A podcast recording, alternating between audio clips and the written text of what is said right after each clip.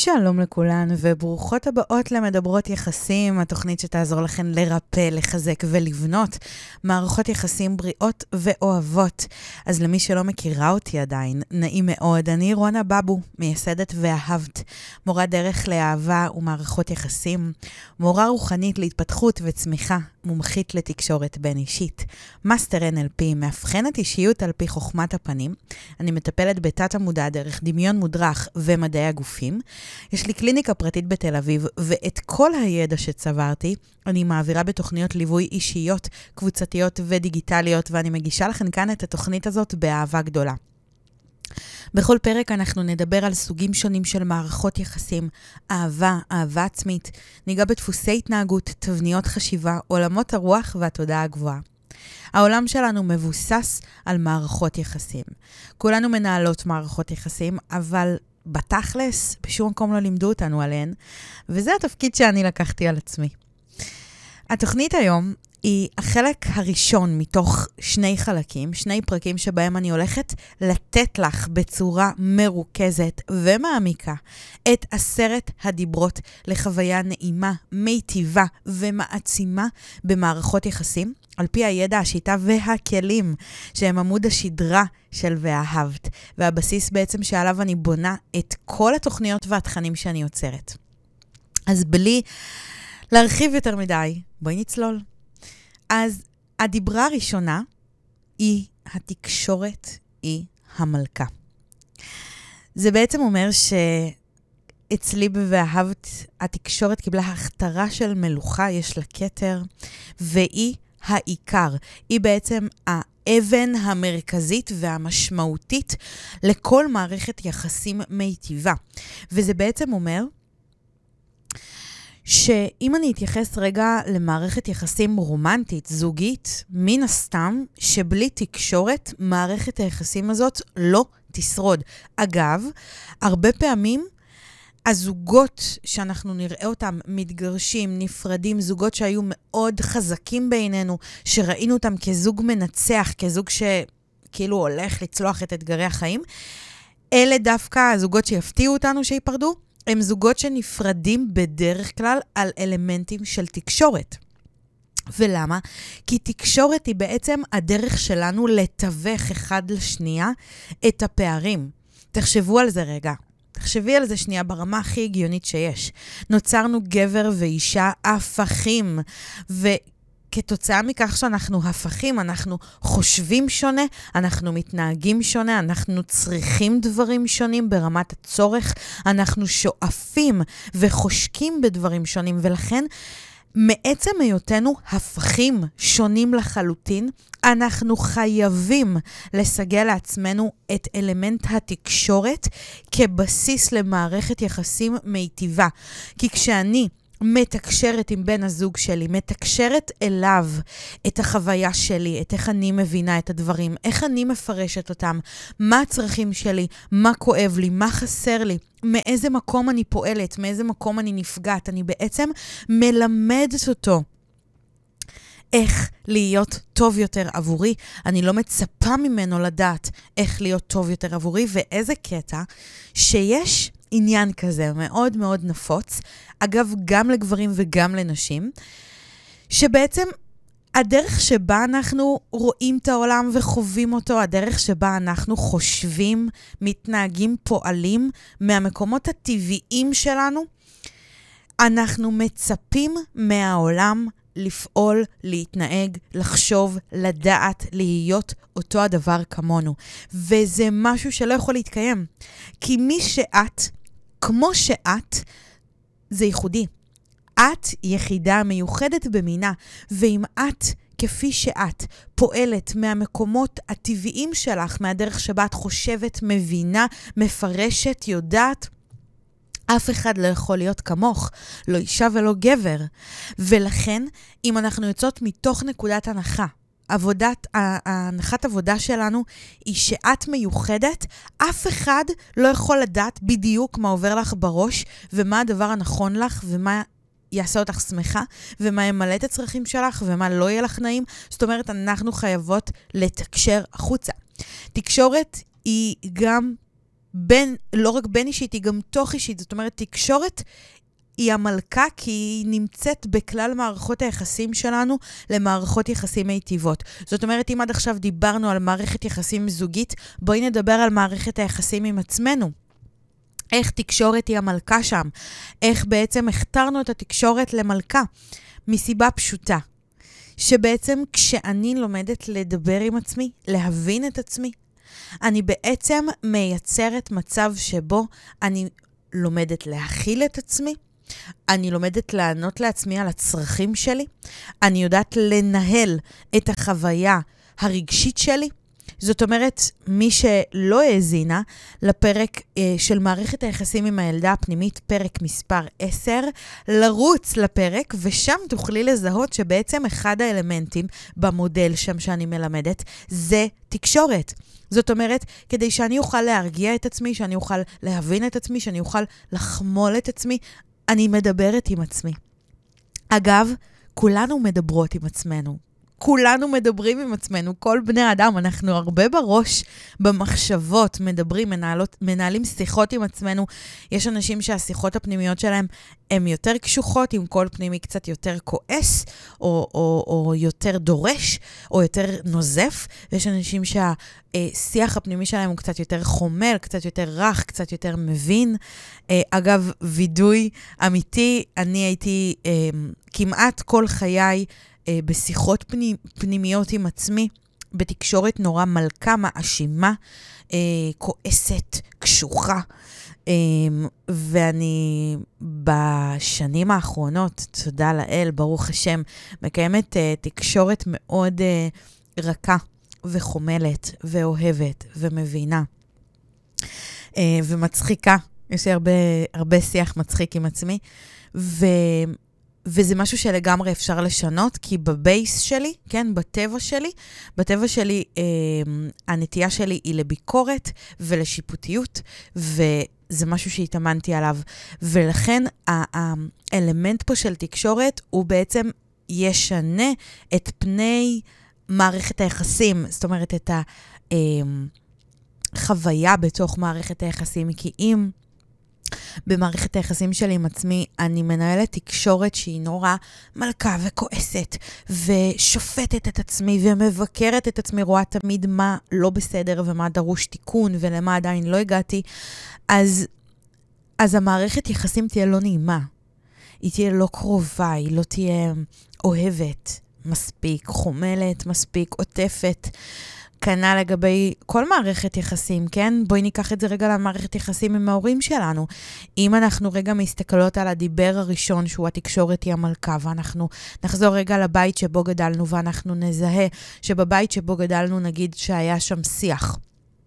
אצלי בבית, השיח עם אבא שלי היה שיח מאוד מאוד ביקורתי. אבא שלי כל הזמן אה, עודד אותי למצוינות, לשאפתנות, להישגיות, לשיפור.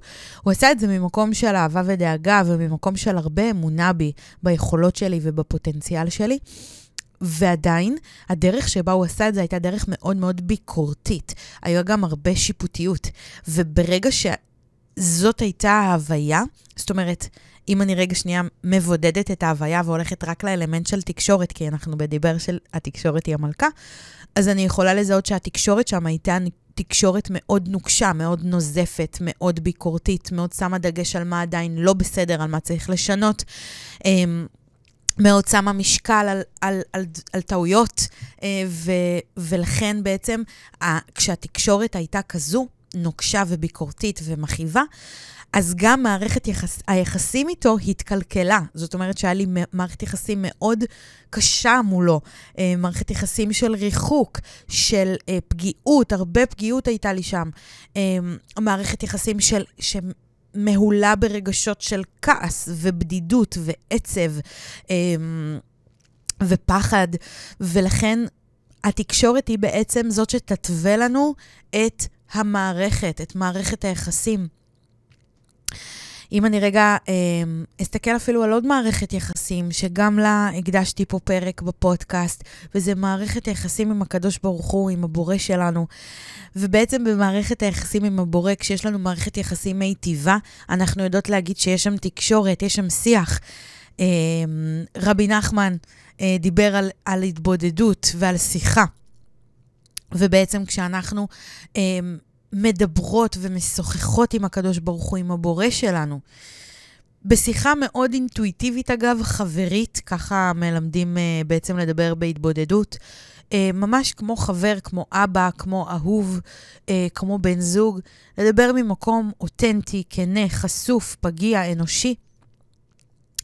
ובעצם כשאני מדברת עם הקדוש ברוך הוא ואני מדברת איתו ממקום של כנות וממקום חשוף, אז אני, אני מייצרת שם תקשורת, אני מתקשרת איתו. ומעצם התקשורת איתו, אני מקיימת מערכת יחסים של קרבה. אני מחזקת את האמונה, את הביטחון, כי הרי עם מי אני מדברת? אמ, אז, אז בעצם שימי לב שהתקשורת היא הבסיס להכל. אגב, אני גם מלמדת, לצורך העניין השבוע היה לנו אה, מפגש במקודשת, מפגש מספר 4, שהוא מפגש שכל כולו מוקדש לפחד להיפגע. חתיכת פחד.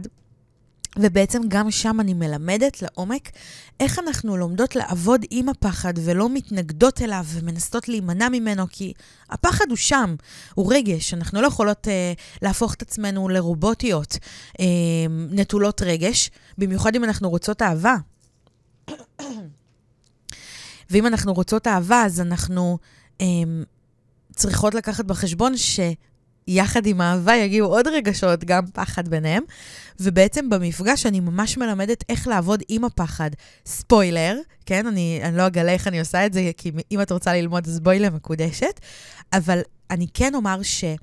הדרך לעבוד עם הפחד, או עם כל חלק בתוכנו שמקשה עלינו, זה באמצעות תקשורת. ומה זה אומר תקשורת? זה ממש לדבר עם הפחד.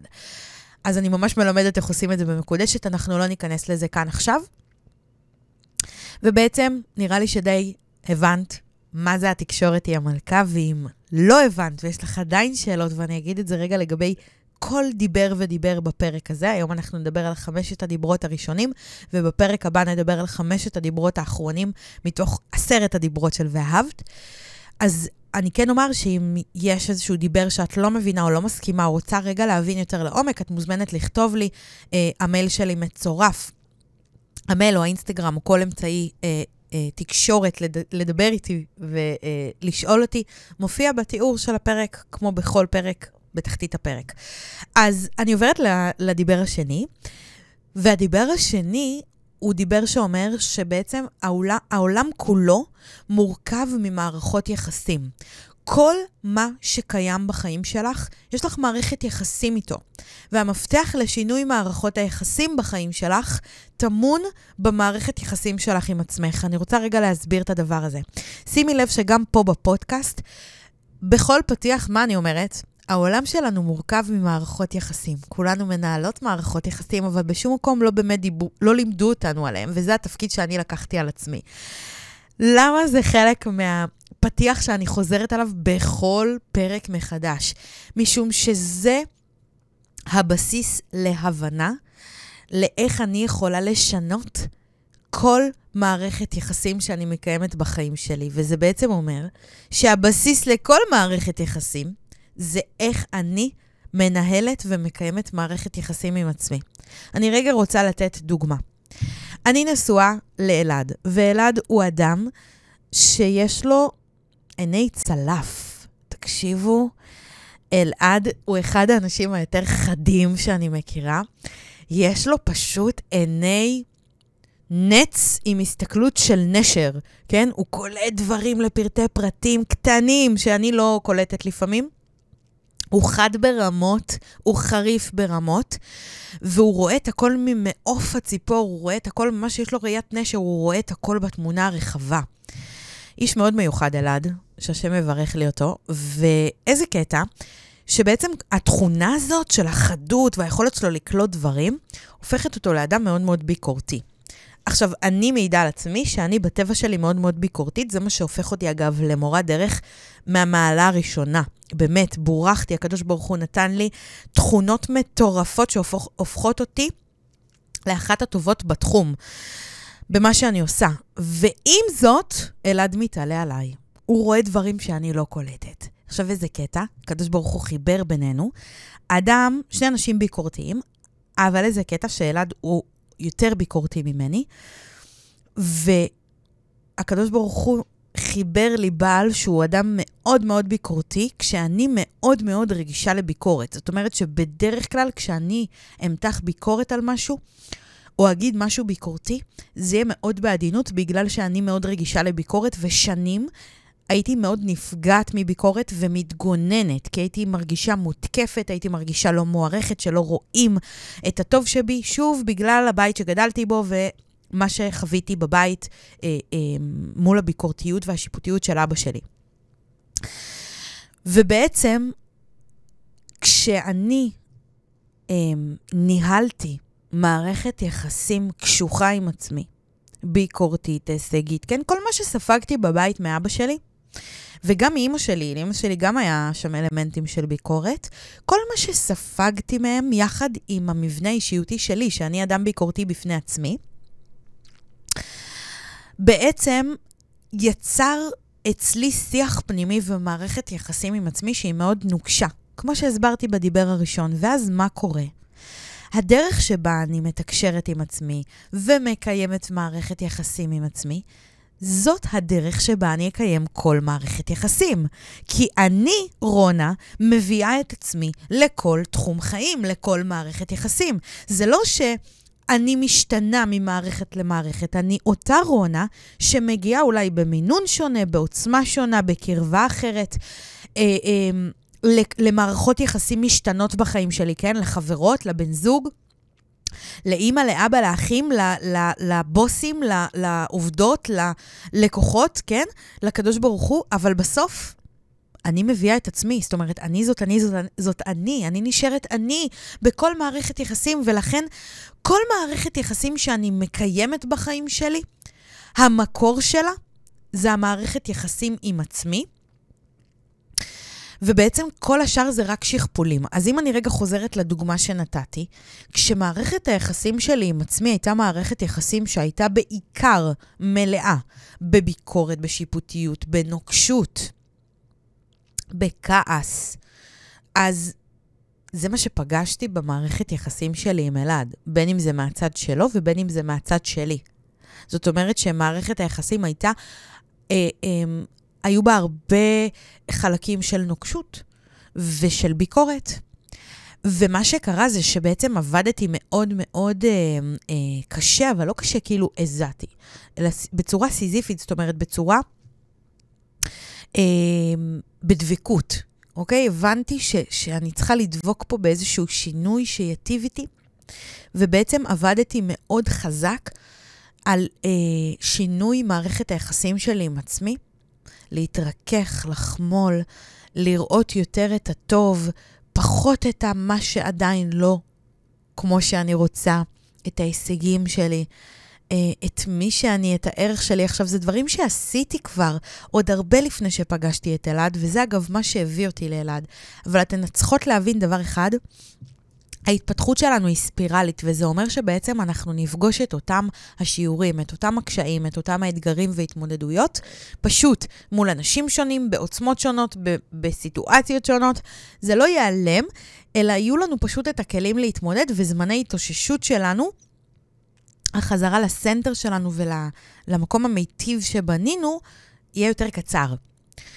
אז בעצם, כשעשיתי את השינוי הזה, עם עצמי, יכולתי לפגוש את השינוי הזה במערכת יחסים עם אלעד. זאת אומרת שאני יכולתי לראות יותר את ההשקעה שלו בי, ואת האהבה שלו אליי, ואת הרוך שלו, ואת הרגישות שלו, ואת העדינות שלו. ויכולתי לראות איך הוא, כשהוא מבקר והוא אומר משהו שהוא מזהה, ששווה לשים עליו את, ה, אה, אה, את האצבע רגע ולהתעכב ולשפר אותו ולהתאמן עליו, אז יכולתי לראות איך זה מגיע מדאגה ולא ממקום של הקטנה. זאת אומרת, ברגע ששיניתי את מערכת היחסים שלי עם עצמי, ויצרתי שם שיח רך, השיח השתנה מול אלעד. אותו הדבר לגבי מערכות היחסים, למשל עם אחים שלי, אה, למשל עם ההורים שלי, למשל עם הקדוש ברוך הוא. כן, הייתה תקופה שהמערכת יחסים שלי עם הקדוש ברוך הוא הייתה מערכת יחסים ש, אה, של שכר ועונש, כן? שאם אני עושה אז אני מקבלת פרס, ואם אני לא עושה אז אני מקבלת עונש, אז הוא מאוכזב ממני. וכששיניתי את מערכת היחסים הזאת, אז עם עצמי, יכולתי גם לשנות את מערכת היחסים שלי עם הקדוש ברוך הוא ולהבין שהוא כולו אהבה, שאין שם שכר ועונש, שאין שם אכזבה, שיש שם רק אהבה. ובעצם ההבנה הזאת שכל דבר שקיים בחיים שלי, מכסף, דרך אוכל, דרך הגוף שלי, דרך אה, הבן זוג שלי, דרך ההורים שלי, החברות שלי, כבר הבנת נראה לי את הקונספט. הכל זה בעצם שכפולים של מערכת היחסים שלי המקורית. אם אני רגע צריכה להעמיק רק בשביל אה, להיות מה שנקרא אה, אה, ברורה אה, ובהלימה מלאה לאג'נדה שלי, אז תכלס, תכלס, המערכת יחסים המקורית המקורית זה עם הקדוש ברוך הוא. אבל יותר קל להבין את זה דרך מערכת היחסים עם עצמנו, שהיא בעצם השכפול הראשון אה, למערכת היחסים עם המקור. אבל אני לא רוצה להיכנס לזה, אני רוצה שאנחנו נשאר רגע בגדר ההבנה של מערכת היחסים עם עצמנו. אז שימו לב, שבעצם, אם אני רגע רוצה לתת עוד דוגמה למערכת היחסים שלי, אה, לאיך מערכת היחסים שלי עם עצמי היא בעצם המקור אה, והמפתח לשינוי של כלל מערכות היחסים בחיים שלי. אז אני רוצה רגע לתת עוד שתי דוגמאות. הראשונה זה על אוכל, השנייה, אה, אה, סליחה, אוקיי, עם הגוף, בסדר? נלך עם הגוף, לא עם אוכל, ועם כסף. אז שימו לב שבעצם ברגע ששיניתי את מערכת היחסים שלי עם עצמי, אז גם מערכת היחסים שלי עם הגוף שלי השתנתה. זאת אומרת שאם לפני כן, כשהייתי במערכת יחסים שהיא יותר נוקשה ויותר רואה מה לא בסדר ומה צריך לתקן, אמ, אז יכולתי לעמוד מול המראה ולהסתכל ולראות רק את הפאקים, לראות את החזה שנופל ולראות את הבטן המלאה שלי והבולטת ואת היריחיים הגדולות אה, ואת הצלוליטיס ואת כל הפגמים שיש לי בגוף שאני לא אוהבת ואת השיניים. עם המרווחים והבולטות ואת כל מה שאני לא אוהבת, את האיסימטריה. וברגע ששיניתי את מערכת היחסים שלי עם עצמי, והכנסתי יותר אהבה ויותר חמלה ויותר רכות ויותר קרבה ויותר הבנה ויותר דגש על הטוב, אז גם מערכת היחסים שלי עם הגוף שלי השתנתה, ופתאום אני מוצאת את עצמי, אני אומרת את זה ואני באמת מתרגשת. אני מוצאת את עצמי, וואי, זה מרגש אותי. זה מרגש אותי כי לא הרבה יודעות, אבל אני הייתי 100 קילו, אה, ועברתי ניתוח, וכל החיים בעצם היה לי מערכת יחסים מורכבת עם הגוף שלי אה, ועם אוכל, אז זה נורא מרגש אותי לדבר על זה. בעצם מערכת היחסים שלי עם הגוף שלי השתנתה למקום שבו אני היום כל כך אוהבת את הגוף שלי. סליחה על הרגשנות היתרה.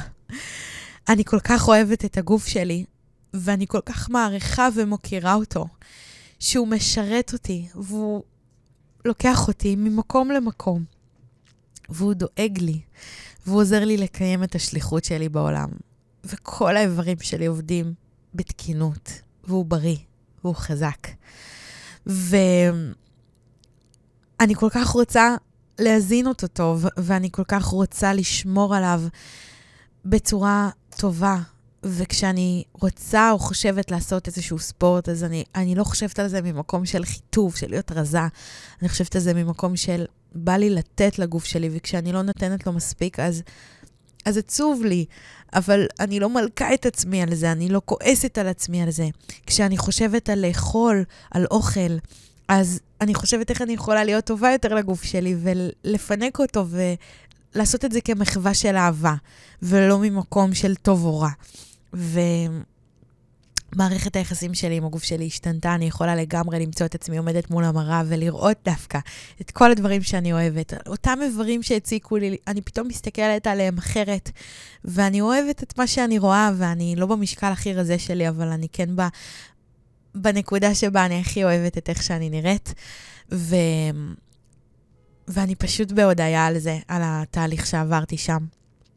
כנ"ל לגבי כסף, שנים היה לי מערכת יחסים מורכבת עם כסף, רדפתי אחרי כסף, ברחתי ממינוסים, מהלוואות, אה, כמובן שנקלעתי אליהם, אה, ובעצם אני עברתי תהליך של אה, ריפוי מול כסף, שזה בעצם אה, אה, להבין מה זה בכלל כסף ולמה אני רוצה אותו, ולרצות אותו מהמקום הטוב, ולא לפחד, לא לפחד שיהיה לי הרבה כסף. ולא לפחד שלא יהיה לי כסף. זאת אומרת, מה שעשיתי שם זה בעצם, למדתי לאהוב כסף ולהרגיש נוח עם כסף. ואני עדיין לומדת. זה, כל התהליכים שאני מדברת עליהם הם תהליכים שהם לא נגמרים, כי תמיד יש עוד שלב להגיע אליו, עוד שלב להתקדם.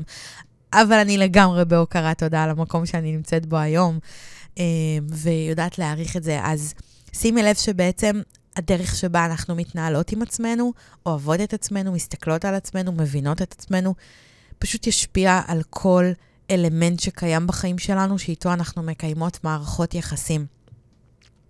וואו, זה היה דיבר שחפרתי בו, אבל הוא פשוט כל כך משמעותי וכל כך באמת משנה חיים, כי once הבנו שהכל מתחיל בנו, ומה זה תכלס אומר, הלכה למעשה, זהו, הכל נפתח. הכל נפתח. טוב, נעבור לדיבר השלישי. מה את אומרת? יאללה. זה יפה שאני מדברת איתך כאילו את uh, עונה לי. טוב, אז uh, הדיבר השלישי הוא דיבר שבעצם הוא ציטוט מספר הזוהר. זה ספר uh, שיש בו כל, את כל הסודות הכי גדולים של העולם. ובעצם המשפט הזה הוא משפט שמסביר הכל. אז המשפט הזה, אגב, הוא מודפס גם על הרולאפים שלי במקודשת ועל הברכונים שלי של נשמת כל חי שאני מחלקת ושמה בערכות ומחלקת בערבי הפרשות חלה שאני עושה, אה, שאני מנחה, ו, וזה משפט שבאמת אה, הפך לי את הקופסה, מה שנקרא, והוא מאוד מדבר את ואהבת ואת כל התכנים שאני אה, יוצרת, כי הוא הבסיס בעצם. זה, המשפט הולך ככה. הכל אהבה נקרא, ולמען אהבה קיים הכל. הכל אהבה נקרא, ולמען אהבה קיים הכל. זה בעצם משפט שאומר שתכלס הכל זה אהבה. כל מה שמתקיים בחיים שלנו הוא אהבה. וכל מה שמתקיים בחיים שלנו הוא למען האהבה. זאת אומרת, אהבה זה הכוח שמניע את העולם. שימי לב שכל מה שקיים בחיים שלך גם מה שאת לא בדיוק שמה לב אליו, כמו למשל האוויר שעכשיו את נושמת. האוויר הזה הוא מתנת חינם. הגוף שעובד בתקינות זו מתנת חינם. זה שקמת הבוקר, התעוררת שוב, הנשמה חזרה לגוף, זה אהבה, זו מתנת חינם. הכיסא הזה שאני יושבת עליו עכשיו, איך הוא מחזיק את הגוף שלי. זאת אהבה, זאת מתנת חינם. למה זאת אהבה? אהבה פירושה נתינה. תאווה פירושה קבלה, ובעצם כשאני נותנת, אני אוהבת. כשאני רוצה לקבל, אני תאווה לדבר. כשאני מקבלת, אז אני מקבלת מנתינה של מישהו או של משהו, וזה בעצם ביטוי מובהק לאהבה, לזה שאני אהובה ונאהבת. ובעצם אני רוצה לגלות סוד. הסוד הוא סוד גימטרי. זאת אומרת, בגימטריה, המילה אחד, אחד אלוקינו, נותן את הגימטריה 13. והגימטריה של המילה אהבה, זה נותן גם 13. וזה בעצם מספר לנו ומלמד אותנו שהכל זה אחד, כולנו זה אחד, אין עוד מלבדו, והכל זה אהבה. זאת אומרת, כל מה שקורה בחיים שלנו הוא אהבה טהורה. גם הנורא מכל, גם הדברים הכי קשים. יש מונח, אה, מושג קבלי שנקרא טובה מכוסה, אני מלמדת עליו לעומק בתוכניות שלי. ואם אני צריכה רגע לתת במשפט כדי שתביני מה זה אומר, זה אומר שכל מה שקורה בחיים שלך, אגב, גם הדברים המכאיבים, שעטופים בכאב או בצער או בחוסר הבנה או בעיכוב אה, אה, או בקושי מסוים, הגרעין של זה הוא תמיד טוב. אני אתן רגע דוגמה על עצמי. זה שאני מחכה שנתיים וחודשיים, כן, אני, אני מחכה שנתיים וחודשיים להיות אימא, להיכנס להיריון, וזה עדיין לא קרה, זו טובה מכוסה. למה? כי בתוך ההמתנה הזאת קיבלתי הרבה מתנות. בתוך כל המתנה יש מתנה. ואני יכולתי לזהות את המתנות שלי שקיבלתי בהמתנה, ויש עדיין מתנות שאני עדיין לא מזהה. זה לא אומר שלא כואב לי, שלא חסר לי, שלא עצוב לי, שלא קשה לי, שההמתנה לא מורטת לפעמים את העצבים שלי. זה אומר שאני מרגישה את כל הרגשות המכאיבים, ויחד איתם, אני תמיד יודעת, כן? אני לא רק מבינה בראש, אני יודעת בלב, שכל מה שקורה לי הוא לטובתי, כי הכל זה אהבה, וכל מה שקורה הוא למען האהבה. אז כל מה שקורה עכשיו, לא משנה באיזה מקום את נמצאת ובאיזה מקום אני תופסת אותך, בין אם זה בתקופה ארוכה של לבד, ואת לא מבינה למה האהבה הזאת לא מגיעה אלייך, זאת אהבה. גם המקום והמצב שאת נמצאת בו עכשיו, שיש בו בדידות ועצב, ואולי פחד שזה לא יקרה לך, וחוסר ודאות וחורים באמונה, זה גם אהבה. למה זה אהבה? כדי שתחזקי את שרירי האמונה שלך והביטחון בקדוש ברוך הוא, בבורא, במזל שלך, שזה הולך לקרות לך. זאת אהבה כי את עוברת מכינה. את עוברת תהליכי התפתחות במסע הזה למציאת אהבה. יכול להיות שאת עכשיו שומעת את התכנים שלי כדי להבין איך זה יכול לקרות לך ואת מתפתחת בדרך. יכול להיות שהם מותחים אצלך את שריר הסבלנות, וכמה סבלנות זה תהליך חשוב כדי שתוכלי לקיים בית, כדי שתוכלי לקבל את הבעל שיהיה לך, כדי שתוכלי להיות אימא טובה. יש כל כך הרבה דברים בדרך שאת מקבלת, רק כי זה אהבה. אז הכל אהבה נקרא, ולמען אהבה קיים הכל. זה בעצם איזושהי תפיסת עולם שאומרת, הכל קורה לטובתי. וגם כשאני לא מבינה, אני מבינה שהכל קורה לטובתי הגבוהה ביותר, כי הכל זה אהבה. הכל זה מאהבה, גם כשאני לא מבינה את זה מהשכל האנושי המצומצם שלי. אני עוברת לדיבר הבא. הדיבר הבא הוא בדיוק חיבור לדיבר הקודם. זה גם כשאני לא מבינה, גם כשאני לא מבינה, אני חייבת להבין שהכל קורה לטובתי הגבוהה ביותר. זה דיבר בפני עצמו. וזה בעצם תפיסת עולם. וזו תפיסת עולם שמחזקת דווקא את האמונה התמימה. הרבה פעמים אני פוגשת בתהליכים אצלי, במקודשת, בקליניקה, שיקופים שלי. מה השיקופים? נשים מדהימות, סופר אינטליגנטיות, סופר חכמות, סופר יודעות, כן? מבינות, יש להן דעת רחבה, הן יודעות הרבה דברים.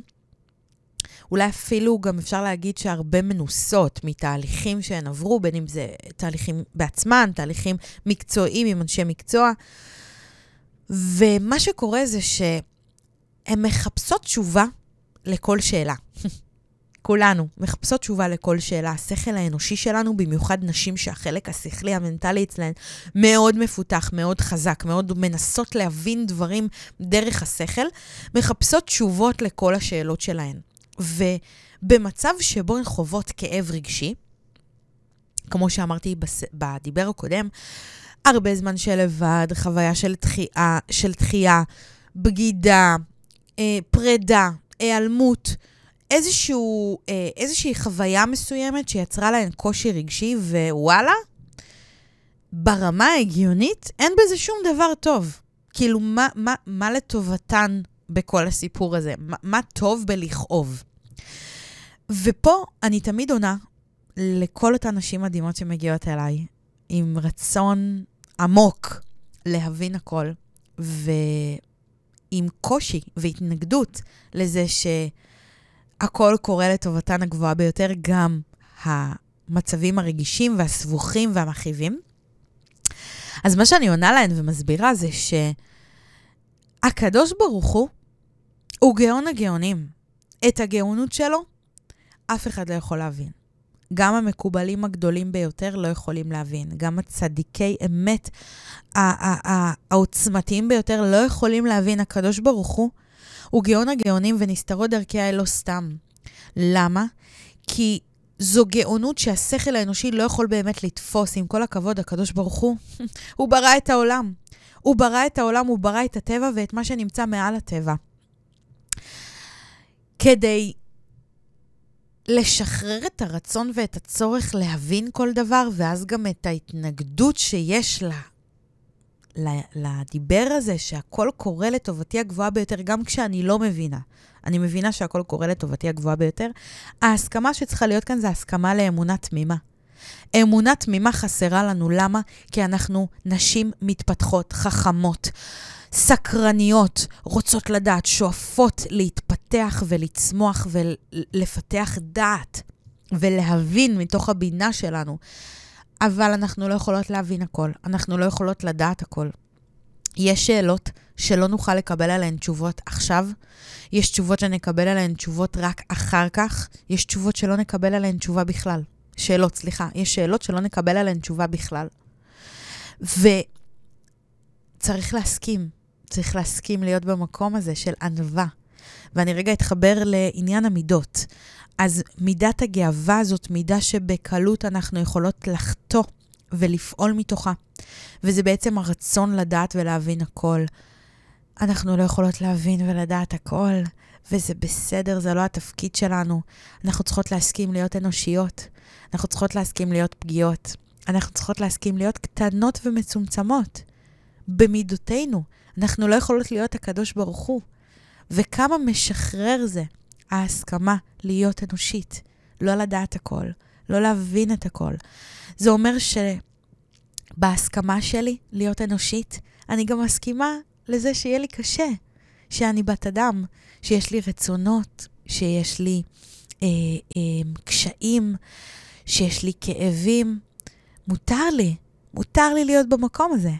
והשאיפה שלי היא להיות במקום שבו כשאני לא מבינה, אני מסכימה לקבל את זה שאני לא מבינה, ושאני מבינה פשוט שהכל קורה לטובתי הגבוהה ביותר. אני יכולה בהזדמנות הזו להתפלל לקדוש ברוך הוא, לפתח שיחה, כן? לפעול מתוך תקשורת, לבקש ממנו, תן לי ראות, ראות עיניים, להבין, ראייה רוחנית, להבין למה זה לטובתי.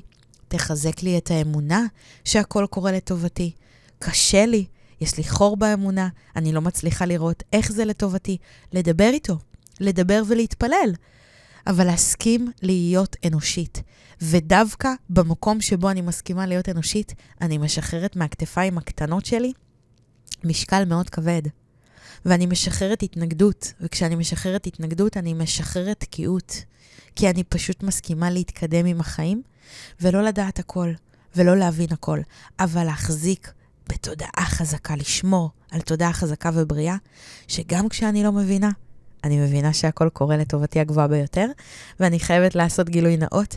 זאת מנטרה שהולכת איתי כבר אני לא יודעת כמה זמן, וזאת מנטרה, זה משפט שהצבתי כחלק מהרקעים המעוצבים שעשיתי לנייד. במכשיר הנייד שלי, זה הרקע, שכשכל פעם שאני פותחת את הטלפון ואני פותחת אותו איזה, לא יודעת, מאה אלף פעם ביום, באמת, עשרות אלפי פעמים ביום, האייפון אה, מספר לי. אז בכל פעם אני פשוט נתקלת במשפט הזה, וזה מחלחל עמוק יותר, ועמוק יותר לתודעה שלי ולזיכרון שלי, וזה הופך להיות ידיעה, זה הופך להיות, זה הופך להיות חלק ממני, ומי שרוצה יכולה לקבל את הרקעים האלה לנייד. יש מספר מנטרות במספר עיצובים, וזה ללא עלות, זה במתנה. אה, ואם את רוצה לקבל את הרקעים האלה, שיהיה לך גם, גם לך עוגן ויזואלי בנייד, אז, אה, אז תכתבי לי ואני אשמח אה, לפתוח לך את הגישה ולתת לך את המתנה הזאת באהבה גדולה. ולי זה באופן אישי מאוד מאוד עוזר, כי ברגעים שבאמת קיבלתי בשורות שלא הבנתי, לא הבנתי איך זה לטובתי, אני נשבעת שפשוט באותו רגע העיניים שלי פגשו את המשפט הזה בטלפון על שומר מסך, וזה עזר לי באותו רגע להיכנס בפרופור... לפרופורציות ולזכור באמת את התזכורת החשובה הזו. הגענו לדיבר החמישי והאחרון, וואו, זה היה מהר. והדיבר החמישי והאחרון הוא בעצם שכל קושי או כאב הם בעצם משקולת שנועדה לפתח ולחזק שרירים. את השרירים שאחראים על ההתפתחות והצמיחה שלך. אני חוזרת עוד פעם. כל כאב או קושי הם בעצם המשקולת שנועדה לחזק ולפתח את השרירים שאחראים על ההתפתחות והצמיחה שלך. ואנחנו יכולות בעצם להבין את זה בצורה פשוטה. תחשבי על זה רגע ותחזרי אחורה בזמן. מכל קושי והתמודדות התפתחה אצלך תכונה או יכולת או איכות מסוימת, מסוגלות חדשה, שמשרתת אותך, אותך היום בחיים. כל אחת יכולה רגע לחזור אחורה בזמן לאיזה משבר נורא גדול, שפיתח אותה, שחיזק אותה, שיצר אצלה איזושהי תובנה חדשה, איזושהי תכונה חדשה, מסוגלות, איכות מסוימת, שעד אותו רגע לא בדיוק היית צריכה אותה, או לא בדיוק היית צריכה להשתמש בה, או לא בדיוק ידעת שהיא קיימת בך. לצורך העניין, אני רוצה רגע לתת דוגמה, דווקא אמ, ממצב מאוד מאוד נפוץ, וזה מצב שבו אמ, נשים מתגרשות. ואני רוצה רגע לדבר על דווקא על האישה שמתגרשת. אוקיי? ואני אחרי זה אעבור לגבר שמתגרש, ואני אתן רגע שתי דוגמאות למה מתפתח בנו מתוך משבר נורא גדול. אז כשאישה מתגרשת, וזה לא משנה אם היא אישה עובדת ועצמאית ומרוויחה, ואולי אפילו מרוויחה יותר מבעלה. בסופו של דבר, בתהליכי גירושים, אני מדברת רגע על הרוב, על הסטטיסטיקה. הסטטיסטיקה אומרת שבדרך כלל, גם במשמורת משותפת, לרוב הבית המרכזי והעיקרי יהיה אצל האישה. וזאת אומרת שגם במשמורת משותפת, שזה אומר יומיים בשבוע וכל סוף שבוע שני, הילדים אצל האבא, ברוב הימים הם עדיין יותר אצל האימא. וזה בעצם אומר שרוב הנטל, וזה לא רק הנטל הכלכלי, זה גם הנטל ה, אה, אה, ברמת הזמן והאנרגיה, זה בעצם להיות הורה עיקרי רוב הזמן. והדבר הזה, המהלך הזה, שבעצם מחייב את אותה אישה, את אותה אימא, להיות שם לילדים שלה בצורה אינטנסיבית, ובעצם לחלק את הזמן שלה אחרת, וזה הופך אותה להיות סופר וומן. היא פתאום מגלה בעצמה תכונות שהיא לא הייתה צריכה קודם. היא לא הייתה צריכה בהכרח אולי לנהל פיננסית את עצמה, לדעת לעבוד עם תקציב, כדי שיישאר לה ויספיק לה לכל צורכי הבית וגם לצרכים האישיים שלה. אולי לא ידעה קודם שיש בה את הכוחות גם לדאוג לבית, גם לדאוג לילדים וגם לדאוג לעצמה, יכול להיות שדווקא כאישה נשואה היא הייתה יותר מזניחה את עצמה. ופתאום היא גילתה שיש לה רצונות ויש לה גם את היכולת ליישם את הרצונות שלה ולדאוג לעצמה.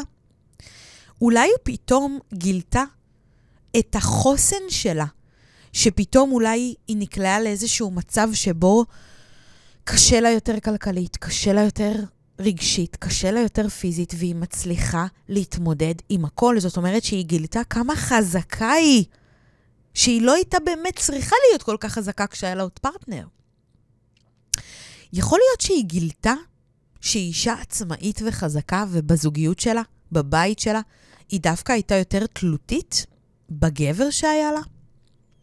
אני לא יודעת מה, אבל bטוח שהיא גילתה משהו חדש על עצמה, על היכולות שלה, על המסוגלות שלה, על הכלים שלה, על הידע שלה, שהיא לא ידעה קודם. כי עכשיו, כשהיא לבד, כשהיא צריכה לנהל את הבית, את הילדים, את עצמה, היא פתאום זקוקה ליכולות חדשות שהיא לא הייתה זקוקה להן קודם. בואי נעבור רגע לגבר. גבר שמתגרש, שנגיד ובבית שלו הוא לא היה מבשל, הוא לא היה נכנס למטבח, הוא לא היה מנקה, הוא לא היה עושה כביסות. נגיד, בואי ניקח רגע איזשהו מקרה קלאסי שקל לנו לדבר עליו. ונגיד והאבא הזה, הגבר הזה, הוא אבא במשמורת משותפת, וחשוב לו שהילדים יגיעו אליו פעמיים בשבוע, וכל סוף שבוע שני. אותו גבר עבר לגור בדירה משל עצמו. אין מי שיבשל לו, אין מי שיכבס לו, אין מי שינקה אחריו. הוא צריך לדאוג לא רק לעצמו, אלא גם לילדים שלו. הוא פעמיים בשבוע וכל סופש שני צריך להיות עם הילדים שלו, וצריך להיות גם האבא וגם האימא. צריך לתת להם מענה רגשי, אנרגטי, של זמן, להזין אותם, לדאוג להם, להיות איתם, לדבר איתם, ופתאום האבא הזה, הגבר הזה, מגלה יכולות חדשות במטבח. הוא מגלה שהוא יודע לבשל, הוא פתאום נכנס ומחפש מתכונים ולומד לבשל כי הוא צריך להאכיל את הילדים שלו, או שהוא צריך ללמוד איך לעשות כביסה. אז הוא לומד, הוא מפתח יכולות של ניקיון, של סדר, של אה, בישול. אולי הוא פתאום מגלה דווקא את הצד הרגיש שלו. אולי הוא דווקא מפתח צד רגיש יותר, שפתאום המצב הזה שבו התפרק הבית, מחייב אותו להיות יותר רגיש לילדים, לדבר איתם יותר, להבין, להבין אותם יותר, להיות יותר רגיש, יותר קרוב, יותר אמפתי. אני לא יודעת מה יתפתח לאותו גבר, אני נותנת פה דוגמאות שהן מאוד נפוצות, אבל אני בטוחה שבמצב הזה של הגירושים, התפתחו ביכולות שלא היו בהכרח קיימות קודם, או שאם היו קיימות, הוא לא בהכרח יצטרך להשתמש בהן קודם. ובעצם נתתי כאן דוגמה שאני מניחה שהמאזינות שלי, בין אם הן עברו תהליך גירושין או ההורים שלהן אה, עברו תהליך של גירושין, יכולות מאוד להתחבר ולהזדהות ולהבין את זה דווקא מהמקום הזה. כל קושי או כאב הם בעצם משקולת שנועדה לפתח ולחזק את השרירים שאחראיים על ההתפתחות והצמיחה שלך. כנ"ל לגבי המסע שלך למציאת אהבה. כנ"ל לגבי המסע שלנו לאימהות. כנ"ל לגבי כל קושי בין אם הוא כלכלי, בין אם הוא רגשי, בין אם הוא אנרגטי, בין אם הוא פיזי, בין אם הוא משפחתי, בין אם הוא הורי, בין אם הוא רוחני. כל כאב או קושי הם בעצם המשקולת שנועדה לפתח ולחזק את השרירים שאחראים על ההתפתחות והצמיחה שלך, ולעזור לך להפוך לגרסה הטובה ביותר של עצמך. אז אנחנו סיימנו. עברנו על חמשת הדיברות הראשונות, אנחנו נמשיך את חמשת הדיברות בפרק הבא. אני רוצה להגיד תודה גדולה שהאזנת עד כאן, ואני רוצה לבקש, אני נורא משקיעה בתוכן שאני יוצרת כאן, אני מקווה שזה מורגש. אני רוצה לבקש שתעזרי לי להגיע לעוד אוזניים. אני רוצה לבקש ממך לעשות שתי פעולות פשוטות. הראשונה זה לדרג, לדרג את הפודקאסט כדי שהוא ייחשף לעוד אוזניים, לעוד לבבות, לעוד נשמות, ש... יירתמו מהתכנים שאני יוצרת כאן. הפעולה השנייה זה שתפי את הפרק, תשלחי אותו למישהי שזקוקה לשמוע את הפרק הזה, להתחבר אליו. ואני נורא נורא אשמח שתשתפי אצלך בסטורי, אם אהבת את הפרק הזה, שעוד נשים יראו שהתוכנית הזאת, הפודקאסט הזה קיים, ופשוט יקבלו את הכלים והתכנים שאני נותנת כאן באמת באהבה ובהמון השקעה. אז אם אני עוזרת לך, תעזרי לי בחזרה. זה באמת עוזר, וזה נורא ממלא אותי. אז אם יש לך שאלות לגבי הפרק, כמו שאמרתי בהתחלה, את יכולה לכתוב לי במייל, הוא מצורף כאן אה, בתיאור של הפרק למטה למטה. וכמובן שתמיד אפשר למצוא אותי בכל הפלטפורמות, בכל הרשתות החברתיות. ואנחנו נתראה בפרק הבא. שתהיה שבת שלום ומבורכת נשיקות.